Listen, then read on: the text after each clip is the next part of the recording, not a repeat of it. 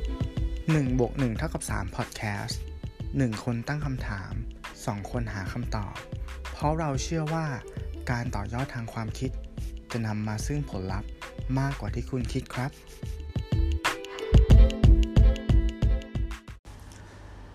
เรารู้สึกว่า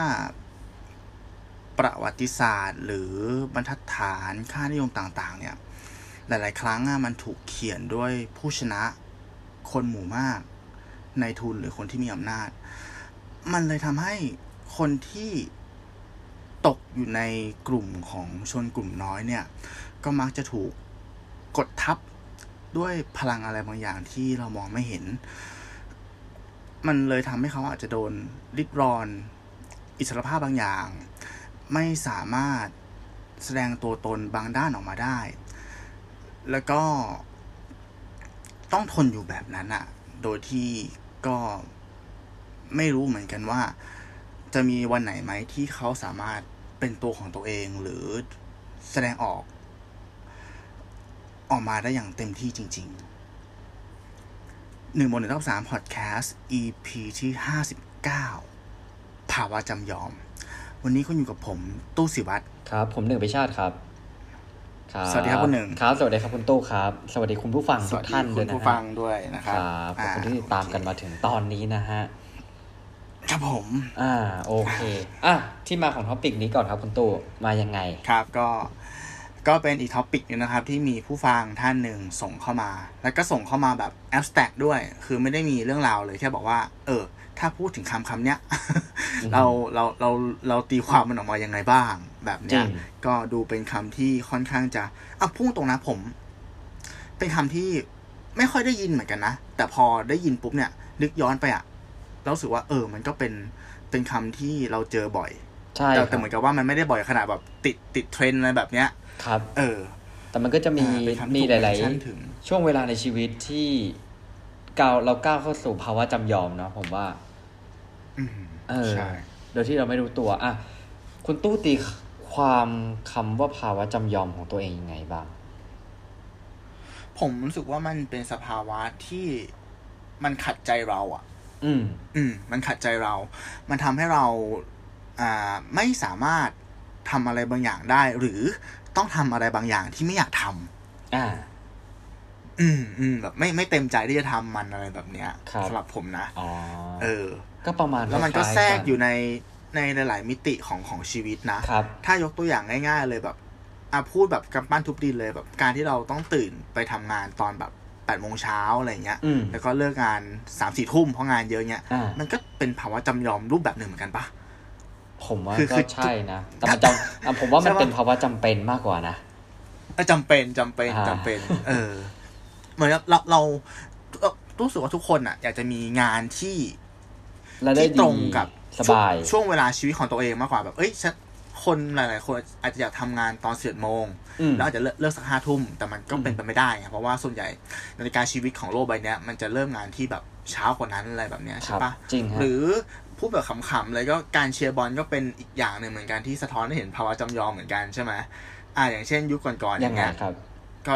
ยุคที่ปีศาจแดงเฟื่องฟูใช่ไหมครับแฟนหงส์ก็ภาวะ ครับ จำยอมไงแสดงออกอะไรมากไม่ได้ อ่า นั่นโดนแบบกดขี่ข่มเหงโดนแซะโดน ครับ แซวตอนนี้ก็กลับกันละ ครับ ใช่ไหมก็เป็นหงส์ที่พังงาดขึ้นมาในรอบ จ30ริง ปี แล้วก็แฟนหงส์แดงช่วงนี้ก็หายไปเลย อ่ะ ไม่ค่อยเจออะไรเงี้ย อ่า อันนี้ขำๆนะใช่ป่ะ มันก็เนี่ยมันก็เป็นกราฟของแบบนี้แหละ ใช่ อืม ใช่มันผมว่ามันก็เหมือนชีวิตคนเรานะฮะ อย่างการเข้ามาของโรคโควิด -19 เนี่ย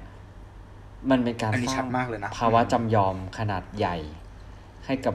ให้กับเกือบทุกคนเลยนะผมว่า เออ คือ ใช่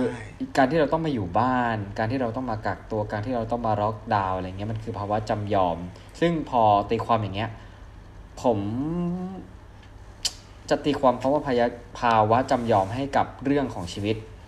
เหมือนก็ว่ามันเป็นชีวิตที่เราโดนกรอบบางอย่างมามาขีดครอบไว้โดยที่จริง ๆ เราอาจจะไม่ได้เป็นคนแบบเขียนกรอบตรงนั้นขึ้นมาเองอะ อ่า อ่า อ่าอ่าอ่า ใช่ แต่ว่าทีนี้เนี่ย พอคุณตู้พูดว่าคำว่าภาวะจำยอม ผมขออนุญาตตีความเป็นคำว่าข้อจำกัดในชีวิตละกันนะฮะ เพราะว่าอะไร เพราะว่าพอเราพูดถึงภาวะจำยอมแล้วเรารู้สึกว่า เราเป็นฝ่ายแบบฝ่ายพ่ายแพ้อะ อืม อ่า แต่ถ้าเรา ลองเปลี่ยนเป็นคำว่าข้อจำกัดในชีวิตเนี่ย มันผมว่าเหมือนเป็นทางสองแพร่งนะฮะเหมือนให้เลือกเดินทางซ้ายก็ได้ ทางขวาก็ได้นะฮะแต่ทีนี้อ่ะมันอยู่ที่ว่าเราเนี่ยจะเลือกจะเดินไปทางไหน อาจจะเลือกไปทางที่เรามองข้อจำกัดตรงนี้ เป็นการเข็นศักยภาพที่เรามีเนี่ยออกมาอย่างอย่างอย่างสุดความสามารถหรือ อาจจะมองว่ามันเป็นกำแพงที่กั้นระงาน ไม่ให้เราก้าวเดินต่อไปมากกว่ากัน อืม อ่า ก็เลยขอเป็นตีความอย่างนี้ละกันนะฮะ แล้วก็มีบางอย่างที่ได้มีโอกาสตกผลึกมา ว่าไอการที่มีภาวะจำยอมเนี่ย หรือว่ามีข้อจำกัดในชีวิตเนี่ย มันมันมีข้อดียังไงบ้าง คือข้อเสียเรารู้กันอยู่แล้วแหละใช่ไหม อ่า อ่า เราก็ค่อนข้าง ใช่ใช่ รู้กันอยู่แล้วนะฮะทีนี้มาดูข้อดี ผมก็ไม่แน่ใจว่าพยายามลองคิดคิดๆดูมันก็มีเหมือนกันนะ ข้อแรกเนี่ย อืม ผมว่ามันเวลาเราชอบพูดว่าข้อจำกัดในชีวิตน่ะมันเหมือนเราได้ฝึกบริหารจัดการสิ่งที่เราพอมีอยู่ให้เกิดประโยชน์อย่างสูงสุด ม อ่า ม เห็นด้วยไหม เห็นด้วยเห็นด้วยเห็นด้วยบริ เอ หาร อ ทรัพยากรที่มีอยู่จำกัด ใช่ นี่มันนักศึกษา ใช่ ด้วยว่ะอ่าอ่า อ่านั่นแหละฮะ เช่นอ่าอย่างอย่างง่ายๆเลยนะฮะ ตอนโควิดเนี้ยเราอาจจะออกไปทานข้าวนอกบ้านไม่ได้เหมือนตามปกติเนาะทีนี้เนี่ยด้วยข้อจำกัดที่มันมีเนี่ย บางคนก็คือเขียนศักยภาพสกิลการทำอาหาร จนเก่งขึ้นมาก็มีเหมือนกัน ครับ เออ นะฮะ ข้อที่สองทำให้เราได้ใส่ใจในความเสี่ยงของชีวิตมากขึ้น นะฮะ อือฮึ เออ มันทำให้เวลาเราเจอภาวะจำยอม หรือว่าข้อจำกัดต่างๆ ที่มันเข้ามาเนี่ย เราได้เรียนรู้ว่าสิ่งที่มันแน่นอนที่สุดมันคือความไม่แน่นอนเว้ย อืม เออ และไอ้ข้อจำกัดพวกนั้นน่ะ วันหนึ่งมันอาจจะกลายเป็นภูมิต้านทานในชีวิตให้เรายั้งคิดกับบางอย่างมากกว่าก่อนหน้านี้ บางอย่างที่เราแบบแต่ก่อนเราคิดโดยที่เราแบบ เราไม่อ่าสมมุติว่าแต่ก่อนเราอาจจะรายได้เท่านี้แล้วก็ใช้จ่ายตามปกติอะไรเงี้ย แต่พอวันหนึ่งที่รายได้มันมันหดหายไปเงี้ยเราก็จะต้องมีความยั้งคิดมากขึ้น นะฮะ อืม ข้อต่อไปผมรู้สึกว่ามันได้มีโอกาสทบทวนตัวเองมากขึ้น อย่างที่บอกก็คือว่าพอเราเหลือข้อจำกัด มีข้อจำกัดในชีวิต มันก็จะมีบางอย่างที่เราหยิบมาใช้ได้เงี้ยเราก็จะทบทวนตัวเองมากขึ้นว่าต้นทุนอะไรที่เรามี ความสามารถอะไรที่เราเหนือคนอื่น แล้วเราพยายามมองสิ่งดี หรือว่าอาจจะดีกว่าคนอื่นนะมาประยุกต์ใช้ต่อไปนะฮะข้อสุดท้าย ได้ให้โอกาสตัวเองอ่อนแอ แพ้เพื่อไปต่อ เออ เพราะชีวิตมันก็คงไม่ได้ไม่ได้ราบเรียบอย่างเสมอไปนะฮะอ่าแต่ว่าเราก็คงต้องพยายามตั้งสติดีๆ เวลาที่เราเจอปัญหาเข้ามาพร้อมๆกันเนี่ย ตัวผมเองก็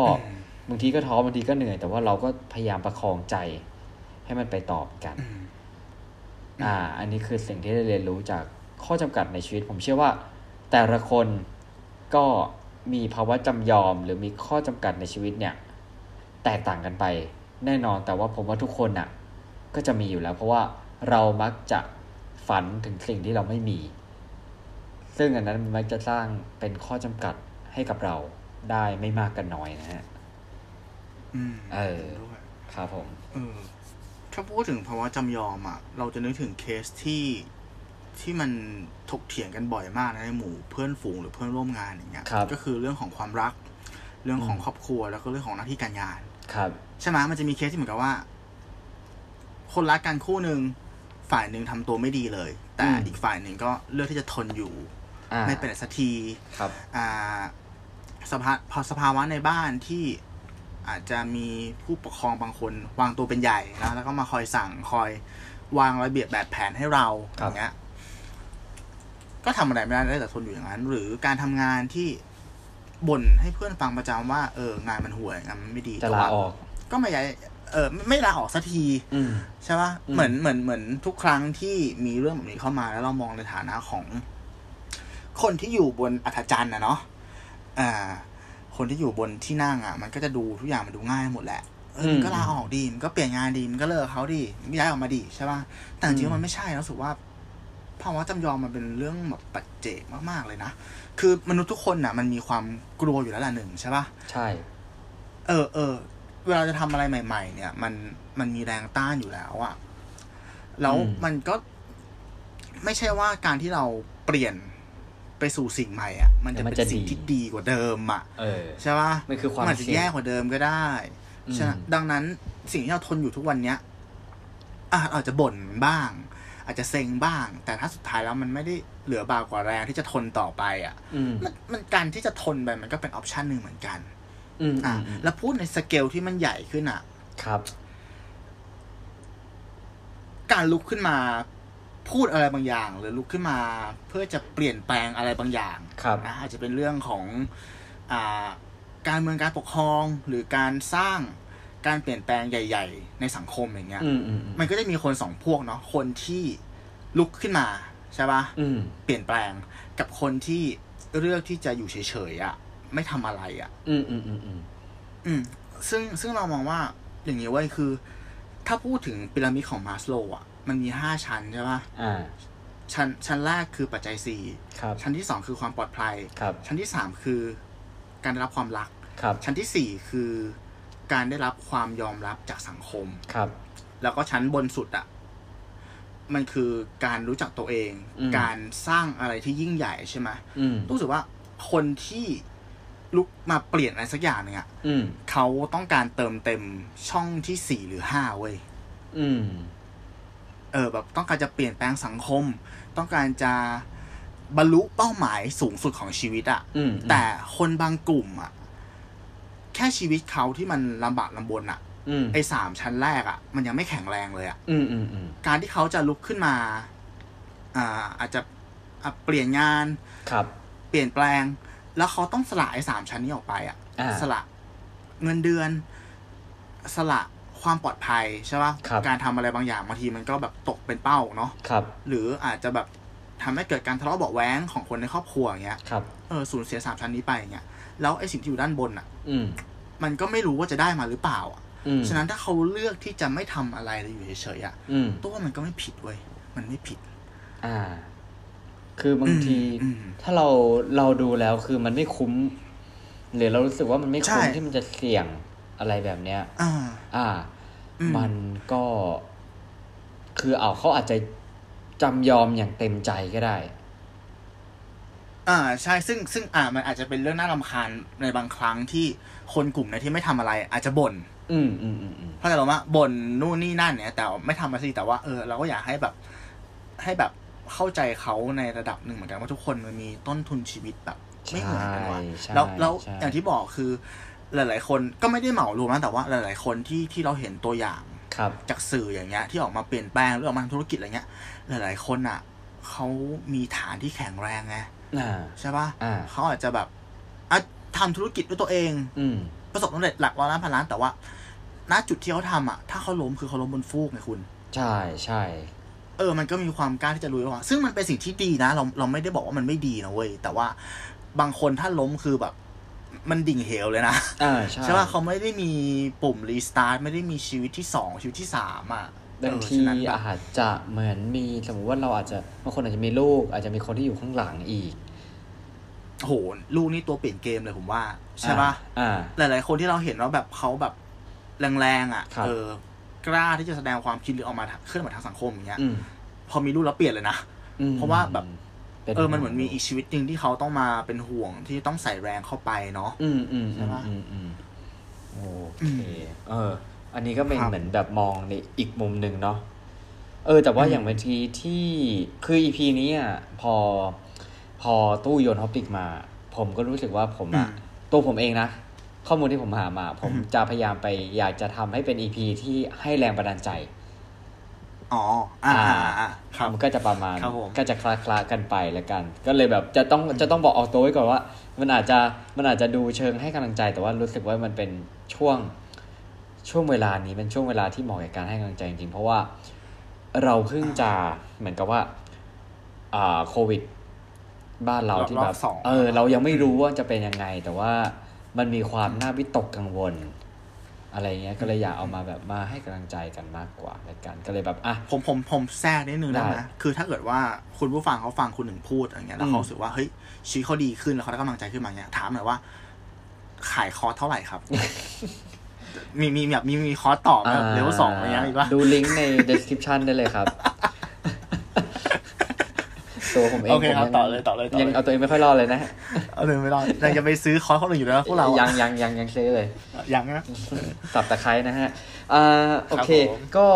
ก็เลยแบบว่าเอาพอพูดถึงเรื่องภาวะจำยอมหรือข้อจำกัดเนี่ย ผมก็เลยได้มีโอกาสไป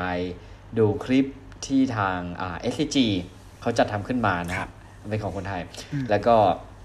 เออเขาก็เอากุศโลบายมาเว้ย ในคลิปเขาเป็นอย่างนี้ตุกเขาแบบว่า อืม สมมติเขาจะเอา เอา เอาเหมือนมีแขกรับเชิญจากหลาย ๆ หลาย ๆ วงการ แต่ว่าเป็นคนแบบคนธรรมดาเนี่ยแหละ ที่ทำงานปกติคนไทยคนฝรั่งอะไรเงี้ย แล้วเขาก็เอาเข้ามาในห้องส่งใช่ไหมน่ะแล้วก็ให้มันนั่งเก้าอี้ตัวหนึ่ง ตู้ลองจินตนาการว่า โอเค นั่งเก้าอี้ตัวหนึ่งคนสัมภาษณ์เราอยู่ข้างหน้าใช่ไหมแล้วด้านซ้ายของเรามันมีกำแพงฉากอันหนึ่งตั้งอยู่ อืม เออ ซึ่งเราไม่เห็นว่าฝั่งอีกฝั่งหนึ่งอะมีอะไรนะฮะ อืม แล้วคนสัมภาษณ์เนี่ยเขาบอกว่า เขาจะเขาถามคำถามว่า คุณคิดว่าอะไรที่มันเป็นข้อจำกัดในชีวิตของคุณ ที่ทำให้คุณไม่เดินหน้า เออ แต่ก่อนจะตอบเขาบอกว่า เดี๋ยวสิ่งที่คุณพูดเนี่ย คนที่อยู่อีกฝั่งหนึ่งอ่ะ จะฟัง และจะแนะนำวิธีแก้ไขให้ ว่าไอ้ข้อจำกัดเหล่าเนี้ยมันจะแก้ยังไง เพื่อให้คุณเดินต่อไป อ่า แล้วคนก็พลั้งครูพูดออกมาทุกบางคนก็บอกว่าเป็นเรื่องของเรื่องของความไม่กล้าเสี่ยงบ้าง เป็นเรื่องของเวลาไม่มีเป็นเรื่องของอะไรบลาบลาบลาอะไรไปเงี้ย แต่ละคนก็พูดจบก็คือแบบแบลออกมา แล้วสักพักก็ทีมงานก็เดินเข้ามา แล้วก็เอาฉากอะวางอีกฝั่งหนึ่งไว้ยแล้วก็ย้ายเก้าอี้ตัวนั้นอะไปอีกฝั่งหนึ่ง เชี่ย เออ แล้ว เออเออเอออ่ อ่ะแล้วเขาบอก อ่ะ ตอบได้แล้ว แล้วคนสัมภาษณ์ก็บอกตอบได้แล้ว เออ แล้วเขาก็ตอบเหมือนกับว่าคนที่บอกว่า ไม่มีเวลาแล้วเขาก็มาทบทวนตัวเองอีกครั้งว่า ไม่มีเวลา โอเค เขาจะตื่นเช้าขึ้น เขาจะให้เวลากับงานอดิเลกที่มันไม่ก่อประโยชน์ประโยชน์น้อยลงอะไรก็ว่านไป หรือว่าบางคนก็จะกล้าเสี่ยงมากขึ้น กล้าทำนู่นทำนี่มากขึ้น ไม่กลัวอีกแล้วอะไรอย่างเงี้ย เออ อืม ก็ทุกคนก็ดูอันนี้แล้วก็สุดท้ายคือปิดจบคลิปด้วยการที่บอกว่าจริง ๆ ข้อจำกัดในชีวิตของคุณน่ะ คนเดียวที่มันจะช่วยแก้ได้เนี่ย ก็คือตัวคุณเอง อืม อ่า อันนี้คือคลิปของ s c g ที่ผมไปดูมาผมก็แบบเออมันก็เป็นกุศโลบาย ง่ายๆที่ที่ที่เอามาเอามาเล่าสู่กันฟัง ก็ อย่างที่บอกอะผมว่าคือแต่ว่าแต่ละคนอย่างที่เราบอกเราอย่างที่เราคุยไปก็คือต้นทุนในชีวิตแต่ละคนอะมันไม่เท่ากัน อืม แน่นอน อืม อ่า นะฮะ ใช่ เออ แต่ว่าบางที เหมือน อ่า ว่ามาเลยฮะ เหมือนเหมือน อันเนี้ยมันสรุปได้ง่ายว่า เราอ่ะแม่งคือไลฟ์โค้ดที่ ของ ดีที่สุดสำหรับตัวเราเองเนาะใช่ปะ เพราะเรารู้จักตัวเอง เหมือน ดี เรา ที่สุ เรา ด ใช่เพราะเราจะตัวเองดีที่สุดแค่ว่าหาเวลามานั่งตกผลึกเนาะนั่งคุยกับตัวเองจริงจริงๆจังๆสักทีบางทีคำตอบมันอาจจะแบบเหมือนเส้นผมบางภูเขาก็ได้ ใช่ อืม ใช่ครับ คือผมว่าไอ้ ครับผม อย่างภาวะจำยอมจริง ๆ มันก็ปัจจัยภายบางทีปัจจัยภายนอกมันก็ค่อนข้างแบบมีผลกับภาวะจำยอมของเราแหละ แต่ว่ายังไงอีกส่วนหนึ่งที่มันเป็นส่วนหลักคือปัจจัยภายในของเราด้วยนะ อืม เออใช่ไหมที่ที่บางทีอาจจะเหมือนสถานการณ์เดียวกัน คนสองคนมีต้นทุนชีวิตเท่ากัน แต่มองเหตุการณ์ต่างกันเนี้ยมันก็ทำให้ผลมันอาจจะต่างกันได้ แต่มันก็อย่างที่บอกมันก็คงไม่ง่ายเสมอไปสำหรับทุกคนอยู่แล้ว ถูกไหมเออ ใช่ อืม นั่นแหละฮะก็ก็ก็ประมาณนี้ เออก็อย่างที่บอกมันก็มี โอเค บาลานซ์ทั้งภายนอกและภายในอะไรอย่างเงี้ยฮะอืม เรารู้สึกว่าไอ้คำว่าภาวะจำลองเนี่ยถ้าพูดพูดพูดไปแล้วอ่ะมันมัน มันไม่ใช่ทุกเคสเนาะที่จะแฮปปี้เอนดิ้งใช่ปะอ่ะถ้าพูดถึงถึงถึงเพศทางเลือกเนี้ยถ้า อืม ย้อนกลับไปหลายสิบปีก่อนเนี่ย ครับ ก็มีหลายคนที่ไม่สามารถเปิดเผย ตัวตนได้จนกระทั่งเขาตายไปด้วยซ้ำ ครับ ถูกปะหรือเรื่องของเชื้อชาติสีผิวเงี้ย ครับ มัก็ยังมีปัญหาคาราคาซังมาจนถึงปัจจุบัน ครับ ดังนั้นมันมันไม่ใช่ทุกเคสทุกเรื่องที่เราสามารถจะปลดแอกตัวเองอะ อืมอืม แล้วหลุดพ้นออกมาได้รับอิสรภาพแบบฟรีดอมได้เลยอะมัน ครับ มันไม่มีแบบนั้นอะเออบางทีมันคือแฟรี่เทลส อืม เรารู้สึกว่าวิธีการแก้ไขปัญหา เนี้ยจริงๆแล้วอ่ะ อยากให้นึกถึงสถานการณ์ที่ว่ามันเหมือนกับการที่เราอยู่ในน้ำเว้ย อืม กลั้นหายใจอยู่ในน้ำ อืม เออ การที่เราโดนกดทับอ่ะ โดนลิดรอนอะไรบางอย่างไป โดนช่วงชิงอะไรบางอย่างไป มันเหมือนการที่จะต้องทน อืม ดำน้ำอยู่ในน้ำ ครับ ดังนั้นถ้าเกิดว่าไม่มีเรือผ่านมา อืม ไม่มีเรือผ่านมา สิ่งที่ทำได้คืออะไรอะ่ะ คือการพยายามดิ้นรนขึ้นมา เอาออกซิเจนบนพื้นผิวน้ำหรือเปล่า อืมอืมอืม เออ อันเนี้ยมันก็คือ อ่ะ ถ้าสุดท้ายแล้วคุณไม่สามารถหลุดจากบริบทนั้นได้นะ ไม่ว่าจะเป็นเรื่องความสัมพันธ์ เรื่องตัวตน เรื่องงาน เรื่องอะไรก็แล้วแต่เนี่ย อืม หาบางห่วงของเวลาได้ไหมอะที่มันจะอนุญาตให้คุณเป็นตัวเองอย่างเต็มที่ ครับ เหมือนกับการได้ขึ้นมาเอาออกซิเจนอะ อืมอืม สักแป๊บเดียวอะ อืม เราให้กลับไปดำต่ออ่ะ อืม เออ เออ สมมติถ้าถ้าคุณเป็นเป็นเพศที่สามเนี่ยแล้วคุณบอกใครไม่ได้เนี่ยอาจจะเดือนละครั้ง หรือสัปดาห์ละครั้งก็ได้ไหมคุณก็ไปเที่ยวแบบ เที่ยวเที่ยวสถานที่ที่แบบ เป็นศูนย์รวมของเพศที่สามอย่างเงี้ย อืม แล้วคุณก็ปลดปล่อยตัวเองออกไปเลยเว้ย อืม เออนึกภาพออกปะคือเหมือนแบบ หรือถ้าคุณแบบไม่ชอบงานคุณอย่างเงี้ย คุณก็หาเวลาสักช่วงหนึ่งของแต่ละวันก็ได้ที่แบบว่าทำในสิ่งที่คุณรักจริงๆอะแบบไม่ต้องหวังว่ามันจะได้รายได้นะแต่ขอให้ได้ทำอะไรเงี้ยเพื่อเพื่อปลดปล่อยเทนชันปลดปล่อยความตึงเครียดอะ อืมอืมอืม เนาะเหมือนเหมือนกับว่าไอไอไอไอกรงขังหรืออะไรที่มันล็อกเราอยู่เนี้ย ครับ ถ้ามันล็อกตลอดเวลาบางที มันอาจจะเกิดเป็นแผลฟกช้ำใช่ไหม อ่า มันอาจจะเน่า อ่า เออเราเหมือนเราปลดมันออกบ้างอ่ะให้เนื้อส่วนนั้นอ่ะ มันมันได้เจออากาศบ้างได้เจออะไรบ้างสุดซึ่งสุดท้ายแล้วอ่ะเออมันมันก็ยังโดนกดทับอยู่แหละ แต่ว่า ครับ มันจะไม่อักเสบ มันก็อาจจะมีช่วง เออ เว มัน ลา จะไม่ ที่ อักเส ค บ ลายบ้าง เออ คลายบ้าง อืม อะไรอย่างเงี้ยเออเหมือนเหมือนพยายามหาสเปซให้มันอ่ะเนาะ อืม ใช่ไหม อืมอืม อืม คืออย่างคือที่คุณตู้บอกมาคือว่าจริง ๆ แล้วคำว่าภาวะจำยอมอะบางทีเรา เราอาจจะตีความเป็นเป็นด้านหนึ่งด้านเดียวจนเกินไปใช่ไหมมันก็เป็นด้านแบบนกาทีฟอย่างเดียว หรือด้านลบอย่างเดียวจนเกินไปแต่จริง ๆ แล้วมันอาจจะมีการในช่วงของภาวะจำยอมแบบระยะยาวเนี่ยจริง ๆ แล้วมันอาจจะมีการอารุ่มอร่วยระหว่างนั้นก็ได้ อืม นี่ครับเพื่อไม่ให้มันมันมันตึงจนเกินไปอย่างนี้เหรอ ใช่ใช่ใช่ อืม ใช่ถูกต้องตื่นจนเกินไป เออ พอเห็นภาพ ผมรู้สึกว่าคนคนหลาย ๆ คนอ่ะ มันจะมีบางมุมไว้ยที่เขามีงานอดิเลกหรือมีแอคทิวิตี้ที่มันแปลกๆอ่ะ อ่าอ่า ซึ่งแบบมันดูขัดกับตัวตนของเขาอะ ครับ แต่คำอธิบายมันมีอยู่ไว้ยคือเขาทำเพื่อเหมือนกับปลดปล่อยตัวเองออกมา อ่า เออ อนุญาตให้แบบให้ให้แบบเราไม่อยู่ในกรอบในอะไรที่อาจจะถูกตีด้วยด้วยสังคมเนาะด้วยคนที่บ้าน อืม ด้วยอะไรอย่างเงี้ย อืมอื อื ม มอ่ะ โอเค ถามคุณหนึ่งหน่อยว่า อ่ะ ถ้าถ้าให้มองย้อนไปเนี่ย มีเหตุการณ์ไหนไหมที่อยากจะยกมา เล่าให้ฟังถึงการเผชิญหน้ากับภาวะจำยอม ภาวะจำยอมเหรอ เออที่แบบอยากจะยกมาแบบพูดให้คุณผู้ฟังฟังอะไรอย่างเงี้ย อื เป็น ม เคสสตัดดี้ ผมหมอผมก็น่าจะ น่าจะน่าจะมีช่วงที่เคยไปเวิร์คฮอลิเดย์ที่ออสอะมั้ง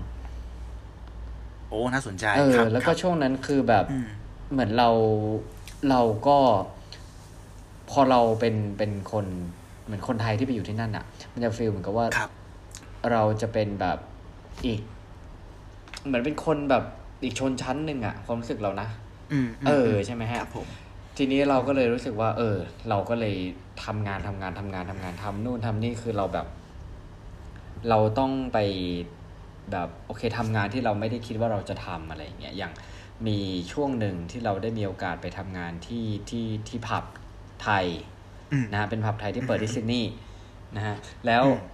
ทีนี้เนี่ยคือด้วยความที่ว่าโอเค เราเรียนจบจากที่ไทยไปอะไรนู่นนี่การงานประสบการณ์ทุกอย่างดูโอเคหมดเลยเงี้ยแต่ว่าด้วยที่นั่นน่ะ คือเราเลือกไปแล้วว่าเราจะไปใช่ปะแล้วเลือกแล้วงานที่เราจะทำอ่ะ สิ่งที่เราต้องทำคืออเราได้มีโอกาสไปเป็นการดซี่เว้ยคือการดซี่เนี่ยอ่ะคุณตู้คิดภาพว่าเวลาคุณตู้ไปสมมติคุณตู้ไปเที่ยวเอกมัยก็ได้นะ ใช่ไหมฮะ ครับ แล้วคือที่ออสเนี่ยฮะ เวลาเขากินเบียร์อ่ะเขากินเบียร์นะ อ่า เขาจะไม่เสิร์ฟเป็นแก้วที่มันเป็นแก้วที่มันแตกได้ อ่า อืม หลังสี่ทุ่มเนี่ยเขาจะเขาจะเปลี่ยนแก้วเป็นแก้วพลาสติก อืม อ่า แล้วทีนี้เนี่ยไออาชีพการ์ซี่เนี่ย คือด้วยความที่ว่าบ้านเราเนี่ย เวลาเสิร์ฟเครื่องดื่มแอลกอฮอล์เนี่ยจะเสิร์ฟที่โต๊ะใช่ไหมฮะ อ่า สมมติเบียร์ขวดนี้หมดก็ขวดใหม่ คุณก็กินแต่ใช้แก้วเดิมเนี้ย แต่ที่นั่นน่ะ อืม คือเสิร์ฟเป็นแก้วตั้งแต่หน้าบาร์แล้วคุณกินหมด คุณก็วางแก้วที่โต๊ะแล้วคุณก็เดินกลับมาที่บาร์แล้วก็ซื้อแก้วใหม่ไป อาชีพการ์ดซี่คือเดินเก็บแก้วตามโต๊ะพวกนี้ เพื่อเอากลับมาล้าง ต้องล้างด้วยไหมครับ ล้างแต่ว่าล้างเนี่ย ถ้าคนไม่เยอะมากเรายังเข้าเครื่องล้างได้ มันมีช่วงเวลาของมันอยู่อันนาทีหนึ่งอะไรเงี้ย แต่ถ้าเกิดว่าคนเยอะจริงๆบางทีต้องล้างมือ เพราะว่ามันไม่ทัน อืมอืม อ่า อ่า นั่นคือมันคือภาวะจำยอมที่เราคิดไม่คิดว่าเราจะต้องทำแต่ว่าด้วยสิ่งที่เราตัดสินใจไปแล้ว เราก็เลยรู้สึกว่าเราต้องรับผิดชอบในสิ่งนั้น แล้วก็ทำมันออกมาให้ให้ดีที่สุด ก็จะเป็นคนตัวเล็กๆที่ไปเดินเก็บแก้วเบียร์ เพราะว่ามันจะมีเทคนิคการการเรียงแก้วเบียร์อยู่ ให้เรียงขึ้นไปสูงๆแล้วก็เดินฝ่าฝูงชน แล้วอีกอย่าง เออ แล้วอีกอย่างหนึ่งก็คือว่าถ้ามีคนอ้วกเราต้องเช็ดอ้วกด้วย เออ หนักว่ะ ใช่ คือเช็ด หนักมาก ใช่ เออเออ แล้วเราไม่คิดว่าเราจะต้องไปทำอะไรฟิลแบบประมาณนี้ไงก็คือว่าบางทีคนที่เมาแล้วมันไม่ไหวอย่างเงี้ยเขาคิดจะอ้วกเขาอ้วกกลางร้านนะฮะ อ่า แล้วทีนี้เนี่ย พอมันไม่ได้ อันนี้มันใช้ประสบการณ์ชีวิตนั้นพอถ้าใช้ม็อบอะมันจะเหม็นไงใช่ปะเวลาไปซักอะไร อ่า เงี้ย อ่า เราต้องใส่ถุงมื ค อ รับ แล้วก็เอาทิชชู่ไปม้วนหนึ่งแล้วไปคอยซับแล้วก็ ครับ ถุงขยะไปด้วยแล้วก็ค่อย ๆ ทิ้ง อ่าอ่า มันเป็นการกดอีโก้ตัวเองจนแบบ มันเป็นเพราะว่าจำยอมจริง ๆ เว้ย รู้สึกว่า แต่พอมัน แล้วแล้วตอนนั้น คุณคุณหนึ่งดีลกับตัวเองยังไงอะคุณหนึ่งพูดกับตัวเองยังไง ให้มันมันมันรับมือหรือผ่านช่วงเวลานั้นมาได้อะครับ ก็ผมว่ามันก็คือเราก็แอบคือเราเลือกแล้วไง อืมอืม แต่ตอนบางทีมัน เหอ ก็มี เคารพการตัดสินใจของตัวเอง ใช่ใช่คือมันไม่มีใครไปบังคับแล้วใช่ ที่ ปะ เราว่าเราต้องไปทำอะไรแบบนี้ใช่ป่ะแต่เราเลือกที่เราจะเข้าไปทำอะไรแบบนี้ แล้วก็แล้วก็เพราะด้วยโอกาสที่นั่นมันก็ไม่มีเยอะสำหรับสำหรับคนอย่างแบบคนแบบเราอะไรเงี้ยใช่ป่ะแล้วก็ อืมอืมอืมอืม แล้วก็เราก็เลยแต่เราก็พอมองมันผ่านมาแล้วอะมันเหมือนมันก็เป็นบทเรียน เออ ผมว่าไอ้คิดว่าภาวะจำยอมเนี่ย อืม ข้อดีอย่างหนึ่งก็คือว่าถ้ามันผ่านอย่างนั้นมาแล้วอะมันจะ อืม อาจจะทำให้เรามีภูมิต้านทาน หรือมันอาจจะทำให้เราได้เรียนรู้อะไรบางอย่าง อืม จากสภาวะเหล่านั้น อ่า เออ ม นั่นแหละ เหมือนบางทีความความลำบากมันก็เหมือนเป็นยาขมเหมือนกันนะ มันมัน ใช่ ไม่อร่อยหรอก ใช่ ปะ ใช่ แต่ว่า ใช่ มันอาจจะทำให้เราแข็งแกร่งขึ้นเนาะ ใช่ สร้างภูมิต้านทานใช่ใช่ปะ เหมือนเล่นลอดออะ เออ เออ ตอนเรียนมัน ใช่ ไม่สนุกอะ แล้วด แต่พอตอนจบแล้วมานั่งคุยกับเพื่อนมันสนุกไง เออมันสนุกเขาชนไก่นี่เป็น อ่า อะไรที่แบบนะคุยกี่ทีก็แบบ ใช่ แฮปปี้อ่ะ ใช่ มีอะไร ใช่ ให้เล่า ใช่ เยอะใช่ไหม ใช่ใช่ใช่ประมาณนั้น แล้วคุณตู้อะฮะ มีเหตุการณ์อะไรที่เป็นภาวะจำยอมแบบนี้ไหม อ๋อถ้าให้พูดแบบที่จำชัดๆ เลยก็อาจจะเป็นเรื่องในบ้านนั่นแหละ อืมอืมอืม เรื่องในบ้านเออก็คือตอนเด็กๆก็คือ เหมือนพ่อเป็นใหญ่ อืม เออแล้วก็เขาเป็นคนที่ค่อนข้างจะใช้ใช้อารมณ์อะไรแบบเนี้ย อืม ก็มีโดนดุด่าโดนทำร้าย ไม่ไม่ได้ทุบไม่ได้ทุบตีโดนโดนลงโทษเอออ มอ่าอ่า แล้วด้วยกับว่าเรา มันเป็นมันมันมันจะมีช่วงแบบช่วงเด็ก ๆ ที่เหมือนกับว่ามันก็จะมีพาร์ทหนึงที่เราติดเกมด้วยเนาะ อืม ใช่ไหมผลการเรียนตกอะไรอย่างเงี้ย อืม เออก็โดนนู่นนี่นั่นมาอย่างเงี้ยหลายครั้งก็รู้สึกว่าเขาก็ทำด้วยอารมณ์ อืม ไปด้วยอย่างเงี้ย อืม ก็ก็ไม่เข้าใจนะก็ไม่เข้าใจ อืม แต่ถึงจุดหนึ่งรู้สึกว่าพอเราเราอยู่กับตรงนั้นจนชินอะอย่างนี้ เราอยู่กับภาวะนั้นอะ ครับ จนชิน มันไม่ใช่เรื่องดีนะเว้ย อ่า มันไม่ใช่ดีถ้าเราจะชินชากับอะไรที่มันไม่ถูกไม่ควรอะ ครับ เออ แต่อย่างนี้ทางออกอะมันไม่ใช่การแหกคุก อืม นึกภาพออกใช่ปะ อืม แหกคุกมาโดนจับได้ก็คือ อาจจะโดนแบบโดนติดคุกหนักกว่าเดิม อาจ ครั จะ บ โดนขังเดี่ยวใช่ไหมครับ ครับ แต่เราอยู่ตรงนั้นอะเราต้องคิดวิเคราะห์เว้ยหาทางรับมือกับมัน ใช้คำนี้ดีกว่าเอ อืม ออ อืมอืม เราก็พยายามเออคิดวิเคราะห์ว่าเออเราจะรับมือกับกับกับที่บ้านเรายังไงดีนะ อ่ากั กับการที่คุณพ่อเป็นแบบนี้ คุณแม่เป็นแบบนี้น้องเป็น ครับ แบบนี้อะไรเงี้ยเอ ครั อบ จุดนี้รู้สึกว่าเออ เราเราเริ่มเจอแพทเทิร์นแล้วว่า เราควรจะวางตัวยังไง เราควรจะคุยกับเขายังไง อืม จากเมื่อก่อนที่แบบมีอะไรขึ้นมาเขาแรงมาเราแรงกลับ อืม เหมือนไฟกับไฟเนาะ อืม สุดท้ายมันก็แบบระเบิดอะ มันไม่ ใปะ ช่วยให้ดี มัน ขึ้ ก็ น ไม่มีมันมันไม่ช่วยอะไรให้ ครับ อะไรดีขึ้นเลย ครับ เออไม่ได้คุยกันด้วย ครั ซ้ำ บ สุดท้ายตื่นมาวันถัดมาก็แบบไม่ได้เคลียร์กันอ่ะมันก็ อ่า มาคุปะวะ อ่าอ่า เออ แต่พอเราเราเราเราเจอแพทเทิร์นเราปรับเราเปลี่ยนเงี้ยเรา อืม เราเริ่มคุยกับเขาด้วยเหตุผลนะ อืม เราก็รู้สึกว่าเฮ้ยหลาย ๆ ครั้งที่เขาลงโทษเรา ครับ อาจจะด้วยอารมณ์ด้วยอะไรเงี้ย ครับ เราเราก็ผิดนะเว้ย อ่า จริง ๆ แล้วเราก็มีความ เอ ผิ อ ด มันก็ผิดจริง ๆ เออ แต่ อืม พอเราผิดแล้วเขาแรงใส่เราเราไปแรงกลับอ่ะ อืม มึงมึงมึงคือมึงผิดไง อ่า เก็ตปะ อืม เออมันมันก็ สุดท้ายมันก็ผิดแต่สุดท้ายเออ ถ้าเราปรับเปลี่ยนอย่างเงี้ยเออเราผิดเขาแรงมาเราเราคุยกับเขาดี ครับ ๆ เราคุยกับเขาด้วยเหตุผลเรารู้สึกว่าเอ้ยสถานการณ์ทางบ้านมันมันดีขึ้นว่ะ อืม เออความรุนแรงมันน้อยลงว่ะ อืม หลายๆครั้งที่เรา เราต้องแฮนเดิลกับภาวะจำยอมอะอย่าลืมเว้ย อืม ที่จะคิดวิเคราะห์ แล้วก็ดูด้วยว่า ไอ้บริบทตรงเนี้ย อ่า เรื่องที่มันเกิดขึ้นตรงเนี้ย อืม มันมาจากเราสักกี่เปอร์เซ็นต์ อ่า เรามีส่วนในการลงมือกระทำความผิดนี้ด้วยไหม อืมอืม ถ้ามีอ่ะ การแก้ไขปัญหา แก้จากตัวเราเองอ่ะ มันง่ายกว่าอยู่แล้วปะ อ่า แล้ว ถ้าเราลงมือก่อนอ่ะ เขาจะเห็นเว้ย อื ใช่ไหมการที่เราจะให้ใครสักคนหนึ่งทำอะไร อืม ให้เราอ่ะ อืม ถ้าเราไปบ่อยเขาทำ อื อ่ะ ม มันยากนะเว้ย จริง สู้ทำก่อนอะเขาจะเห็นการเปลี่ยนแปลงป่าวะคืออย่างน้อยคือเราเราลงเราลงขันไปก่อนอะใช่ปะ ครับ การที่เขาจะเห็นแล้วตามมามันก็ไม่ใช่เรื่องยาก อ่า อืมสุดท้ายแล้วมันก็คืออย่างเงี้ยแหละเออคือคิดพินิจพิเคราะห์เนาะดูว่าสาเหตุตรงเนี้ยมันมาจากตัวเรา อ่า หรือเปล่า อ่า พอจะแก้ไขอะไรได้ไหมนะถ้าเกิดเห็นแพทเทิร์นของมันอะ อ่า ก็ลงมือทำ ครับ กูเชื่อว่าอะไรหลายๆอย่างมันจะดีขึ้น อ่า อืม โอเค โอเค ดีฮะ ประมาณ อื นี้ มเออแต่ชอบที่คุณตู้บอกนะฮะว่า การที่จริงๆแล้วภาวะจำยอมเนี่ยคือคือบางอย่างเนี่ย มันสถานการณ์มันสร้างให้กลายเป็นภาวะจำยอมเนี่ย คือเราเราแก้ที่สถานการณ์มันไม่ได้ฮะ อืม สิ่งที่เราทำได้อย่างน้อยดีที่สุดก็คือ ถ้าอะไรที่เราแก้ด้วยตัวเองได้เนี่ย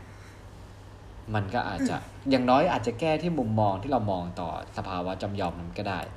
ยังมันอาจจะทำให้เราแบบว่า ไม่หัวเสียมากจนเกินไปเหมือนแต่ก่อนก็ได้ อื อื ม ม ใช่ใช่ เออ ใช่ นั่นแหละครับ โอเค พ ครับ อ ผม เรื่องต่อเรื่องที่เตรียมมาตรงนี้ก็จะเป็นพอพูดถึงเรื่องสภาวะจำยอมนะฮะเรื่องเรื่องข้อจำกัดชีวิต และอีกคำหนึ่งก็คือเรื่องของต้นทุนชีวิต อ่าบางทีเราอาจจะมักจะพูดว่าเราต้นทุนชีวิตไม่ดีอย่างใครเขาแล้วก็เลยแบบไปได้ไม่ถึงไหนหรืออะไรเงี้ยผมก็เลยมีบทความที่รู้สึกว่า อ่านแล้วมันเป็นกำลังใจดีเอามาฝากกันนะฮะบางคนอาจจะเคยดูเรื่อง The Pursuit of Happiness อ่าเป็นหนังที่ออกฉายเมื่อปี 2006 นะฮะ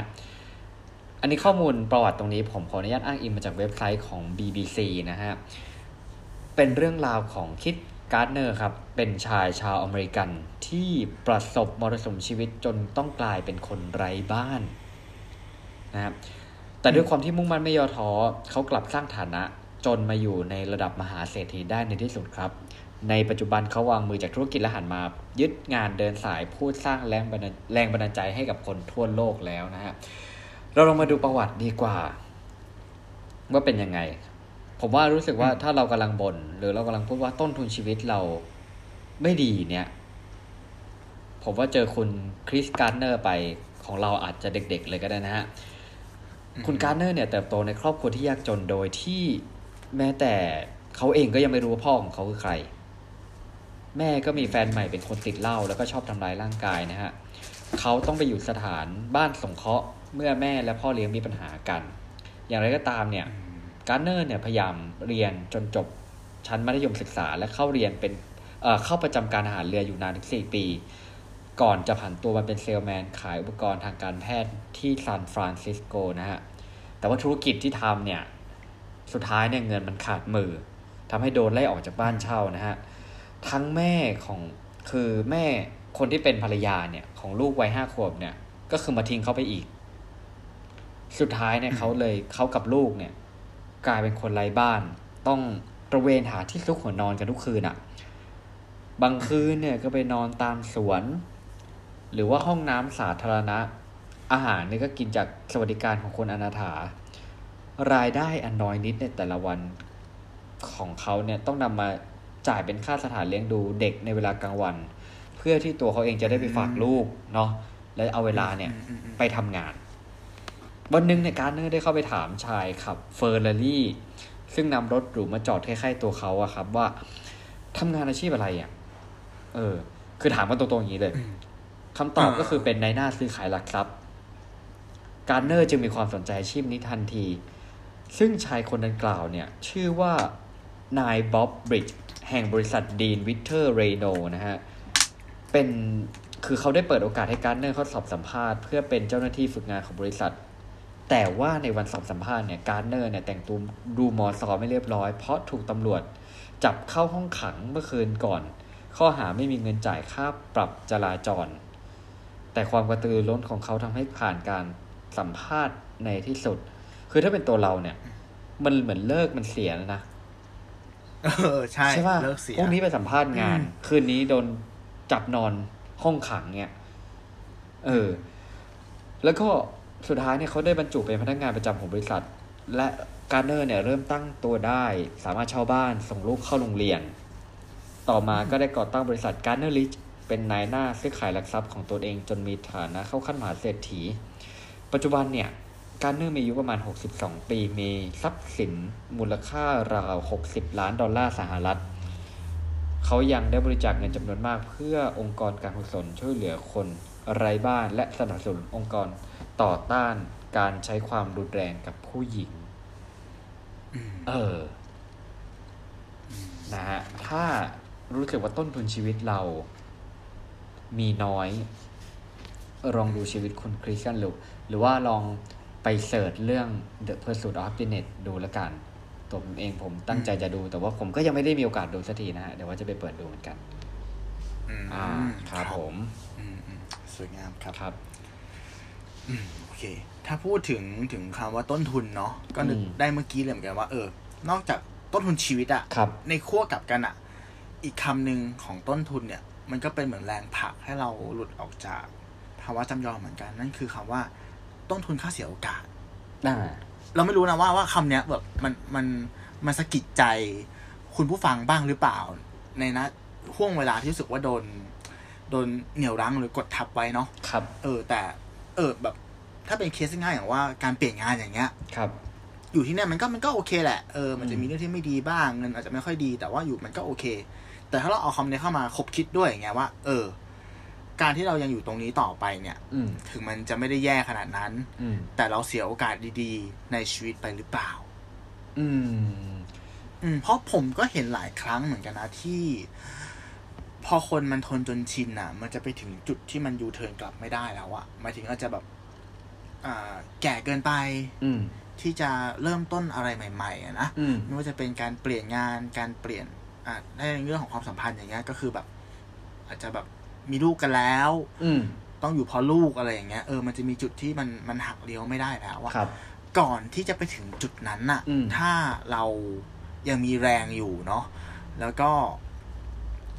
ถ้าล้มแล้วมันไม่ถึงตายอะ อืม บางครั้งการเอาต้นทุนค่าเสียโอกาสมาขบคิดเนี่ย อืม เออให้ให้ให้เป็นการช่างน้ำหนักดูอะเออว่าสองฝั่งอันไหนมันมันมัน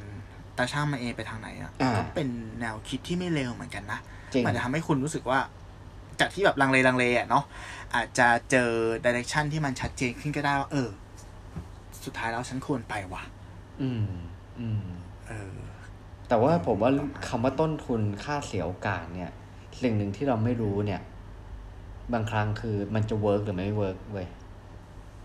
ใช่ใช่ใช่ใช่ อืม ถึงบอกไงว่า ถ้าถ้าล้มแล้วมันไม่ถึงตายอะอันนั้นก็เป็นอีกอันหนึ่งที่ควรจะคิดไง อ่า ใช่ไหมไม่ใช่ว่า ไม่ใช่ว่าคุณแบบต้องผ่อนบ้านผ่อนรถเนาะ อ่า คุณมีลูกแล้ว แล้วคุณจะเปลี่ยนงานไงอันนั้นถ้าถ้าล้มทีมันตายไง อ่า ใช่ปะก็อาจจะแบบอาจจะต้อง เพลย์ ต้อง เซ ค่ ฟ อย ขึ้ ๆ น คิด เออ อาจ นะ จะ ครับแบบยังหนุ่มยังแน่น โอกาสที่ ยังมี น แรงอยู่ ซอฟลงมาหน่อย ใช่ใช่เพราะบางครั้งอ่ะ ผมว่าปัจจัยหลักเลยอ่ะ ครับ ที่ทำให้เราไม่ออกจากจุดเนี้ย ครับ มันคือความกลัวคนหนึ่ง อ่าแน่นอน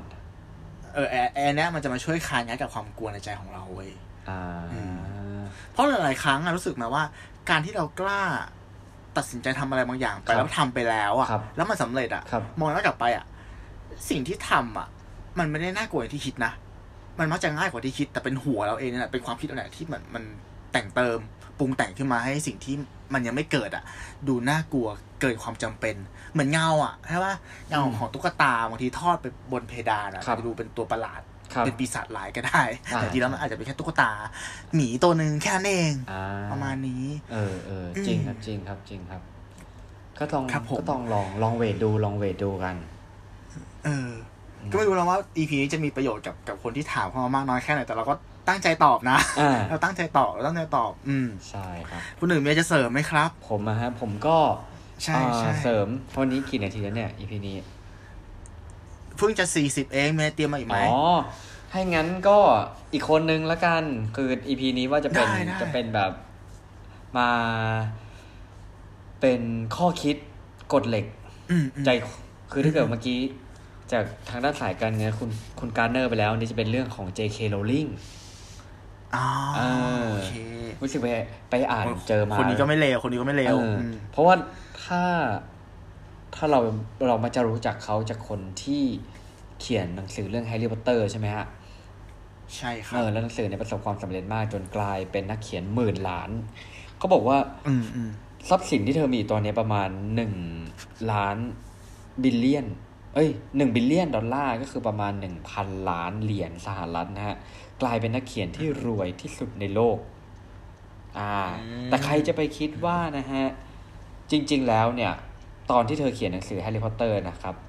เธอเป็นซิงเกิลมัมที่เลี้ยงลูกคนเดียว ใช้ชีวิตด้วยการใช้เงินสวัสดิการของรัฐ และการที่เธอเขียนหนังสือเนี่ย ก็ไม่ได้มีเครื่องมือวิเศษอะไรเลย มีแค่เครื่องพิมพ์ดีดเก่าๆ แบบที่ไม่ใช่ไฟฟ้าด้วย ต้นฉบับเนี่ย อืมอืม ถูกปรับ แล้วก็ไปเสนอต่อสำนักพิมพ์โดนปฏิเสธถึงสิบสองครั้ง ถ้าเป็นตู้ตู้จะเขียนต่อไหม คงไม่ ผมว่าผมน่าจะไปตั้งแต่รอบที่สี่ที่ห้าเลยนะ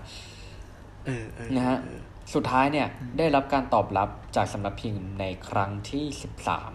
และได้รับค่าตอบแทนเพียงหนึ่งพันห้าร้อยยูโรเท่านั้นเองหนึ่งพันร้อยยูโรก็ตอนนั้นอาจจะคูณประมาณสี่สิบาทก็ประมาณหก อืม ประมาณหกหมื่นบาทผมรู้ว่าเออมันก็โอเคนะ แต่ว่าหนังสือที่เธอเขียนไม่ด้วยกันแปดชุด อันนี้เริ่มไม่โอเคแหละ อืม นะฮะเออ ถ้าเกิดว่าจะได้เท่านี้นะครับ หนังสือมานำทำเป็นหนังเนี่ย สามารถทำเงินได้ถึงเจ็ดจุดเจ็ดพันล้านดอลลาร์ อืมนะที่เราดูๆกันเนี่ยแหละครับ นั่นแหละ แล้วก็จากบทความของ smartsme.com เนี่ย มีกฎเหล็ก 10 ข้อที่ทำให้ JK Rowling มีวันนี้นะฮะ อ่า เนี่ย จากที่เราโปรยมาอินโทรเนี่ย ก็คือต้นทุนชีวิตเนี่ย ถือว่าไม่ดีเลยนะ เออ คือเขาเทียบกับตัวเองว่าเขาเหมือนเป็นคนอังกฤษ ถ้าเทียบกับคนอังกฤษทั่วๆไปเนี่ย เธอถือว่าเป็นคนจนมาตรฐานที่สุดของอังกฤษ อืม อ่ามันเป็นคนแบบชนชั้นล่างสุด อ่า ใช่ไหม ถ้าเทียบไปกันในสังคมแล้วฮะ แต่ว่ามี อ่า วันนี้ได้อะไรเงี้ย อ่ะ ข้อแรกเลยละกัน ไปอย่างเร็ว don't be afraid to fail นะครับ อืม อ่า ก็คือว่าไม่อย่ากลัวที่จะล้มเหลว อันนี้เราก็พอที่จะรู้อยู่แล้วนะฮะ คือจริงๆ เธอประสบความล้มเหลวอย่างมหาศาลแหละ แต่งงานก็ต้องเลิกลา ตกงานเลี้ยงลูกคนเดียว แล้วก็จนด้วย คือโชคดีที่เธอยังมีบ้านอยู่ แล้วเธอก็ต้องกล้าเสี่ยง ไม่กลัวที่จะล้มเหลวด้วยครับวิ่งเข้าใส่หาโอกาสนะฮะข้อที่สองโฟกัส เธอเล่าว่าก่อนที่จะมีไอเดียเขียนแฮร์รี่พอตเตอร์นะจริง ๆ แล้วเรื่องของเด็กน้อยที่เป็นพ่อมด แล้วก็เข้าไปโรงเรียนพ่อมด โดยที่ไม่รู้ว่าตัวเองเป็นพ่อมดเนี่ย มันเป็นแค่ความคิดที่แวบเข้ามาในหัว หรือว่าผมว่าเป็นแบบอาฮ m าโมเมนต์อะ อ่า เออ แต่เธอก็โฟกัสกับมัน จมปากอยู่กับมัน ต่อยอดเป็นหนังสือเฮร์รี่พอตเตอร์ โฟกัสไปเรื่อยๆนะฮะ เธอใช้เวลา 5 ปีในการพล็อดเรื่องราว สุดท้ายก็เป็นหนังสือเล่มนี้ขึ้นมา โดยแปลงจากความคิดเพียงแวบเดียว ถ้างั้นจริงๆ แล้วเราอย่าดูถูกห้าโมเมนต์เลยนะฮะ ข้อที่ 3 ดู what you are passionate about นะครับ จะทำอะไรก็ต้องข้างใครทุ่มเทต้องรัก และมีความสุขที่จะทำกับสิ่งนั้น ซึ่งอันนี้เรากับสามารถย้อนไปฟัง EP แรกของเราได้นะครับ พูดเรื่อง passion ข้อ 4 นะครับ have faith faith เนี่ยก็คือเป็นคำว่าศรัทธา อืม เออการที่ถูกปฏิเสธจากสำนักพิมพ์เนี่ย แต่มีความเชื่อว่าต้องทำได้นะทำให้เธอทำมันจนถึงครั้งที่สิบสามเพราะเธอมีศรัทธาในผลงานเธอมากพอสุดท้ายคือมันก็สำเร็จ เนี่ย ผมว่าข้อเนี้ยมันเป็นเส้นบางๆเลยมันจะมีคำถามที่ว่าคือเราอะทำยังไม่สุด หรือว่าเรากำลังดันทุลังไปผิดที่อยู่ อืม อันเนี้ย มันนี่ เพราะถ้ามุมเนี้ยถ้าถ้าคนนอกมองนะตอนนั้นอ่ะ คือจะมองว่าดันทุลังนะ ถูกปะ ใช่ สิบสิบสองครั้งอ่ะ ใช่ ปะ ใช่ อืม เออ มันเหมือนเป็นภาพที่ เป็นคนสองคนขุดดินเพื่อเอาหาเพชรอ่ะ ใช่ เออ ใช่ แล้วคนที่ อ่า ขุดอะ อ่า เอ อ่า อเคยจำเคยเคยเห็นใช่ปะแล้วคื เค อย แบ เห็ บ นเคยเห็นเคยเห็น เหมือน คนหนึ่งก็คือแบบเหมือนเพชรเม็ดเล็กอยู่ตื้นกว่าเงี้ยก็เลยได้ไปแล้วอีกคนก็เลยหันไปมองแล้วก็แบบว่าทำไมฉันขุดตั้งนานแล้วไม่ถึงสักที จริง ๆ แล้วคือเพชรเม็ดใหญ่รอเขาอยู่ข้างล่างแบบลึกกว่านั้น เพียงแต่เขาเกือบถึงแล้วแต่เขากลับยุล้มเลิกไปซะก่อน ถอดใจไปก่อน เออ ไม่มีใครตอบได้จริงๆ เรื่องนี้นะครับ ข้อที่ห้า deal with criticism นะครับ ก็คือในเมื่อคุณจะทำอะไรสักอย่างเนี่ย คนรักเท่าผืนหนัง คนชังเท่าผืนเสื้อ แน่นอนมันจะต้องมีคำวิพากษ์วิจารณ์ หรือว่าที่เราเรียกกันว่า feedback เนี่ยแหละ อย่างที่ตู้เคยบอกนะบางทีการรับมามันก็น่าชา แต่ว่าสุดท้ายแล้วมันก็อาจจะเป็นประโยชน์กับเราในอนาคตก็ได้นะฮะ ข้อที่ 6 having nothing to lose can be a source of great strength อันนี้ผมว่ามันเป็นความหมายที่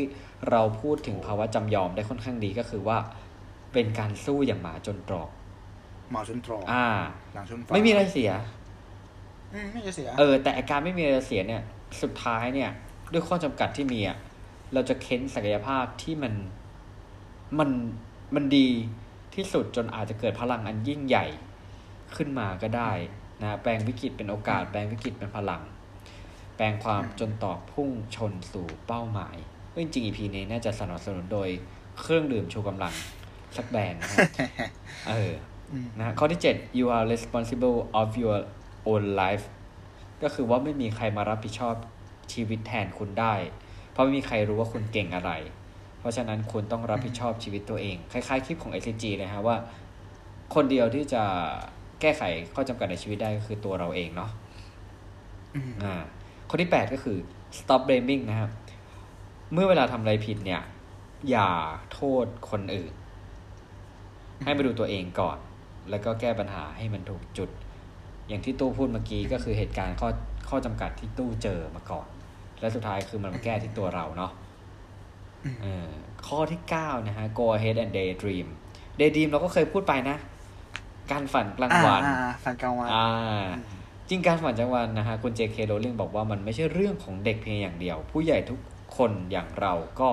มีความฝันมีจินตนาการได้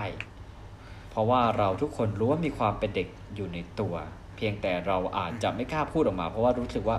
มันไม่เหมาะสมหรืออย่างไรนะฮะถามว่าถ้าให้เราเขียนหนังสือเราก็คงตัวเราเองเราก็อาจจะไม่กล้าเขียนเรื่องพ่อมด แม่มดแบบโรงเรียนเวทมนต์อะไรอย่างนี้เนาะเพราะเราอาจจะรู้สึกว่ามันเป็นเรื่องแบบเรื่องของเด็ก แต่ใครจะรู้ว่าจะนำพา JK Rowling มาถึงจุดนี้ได้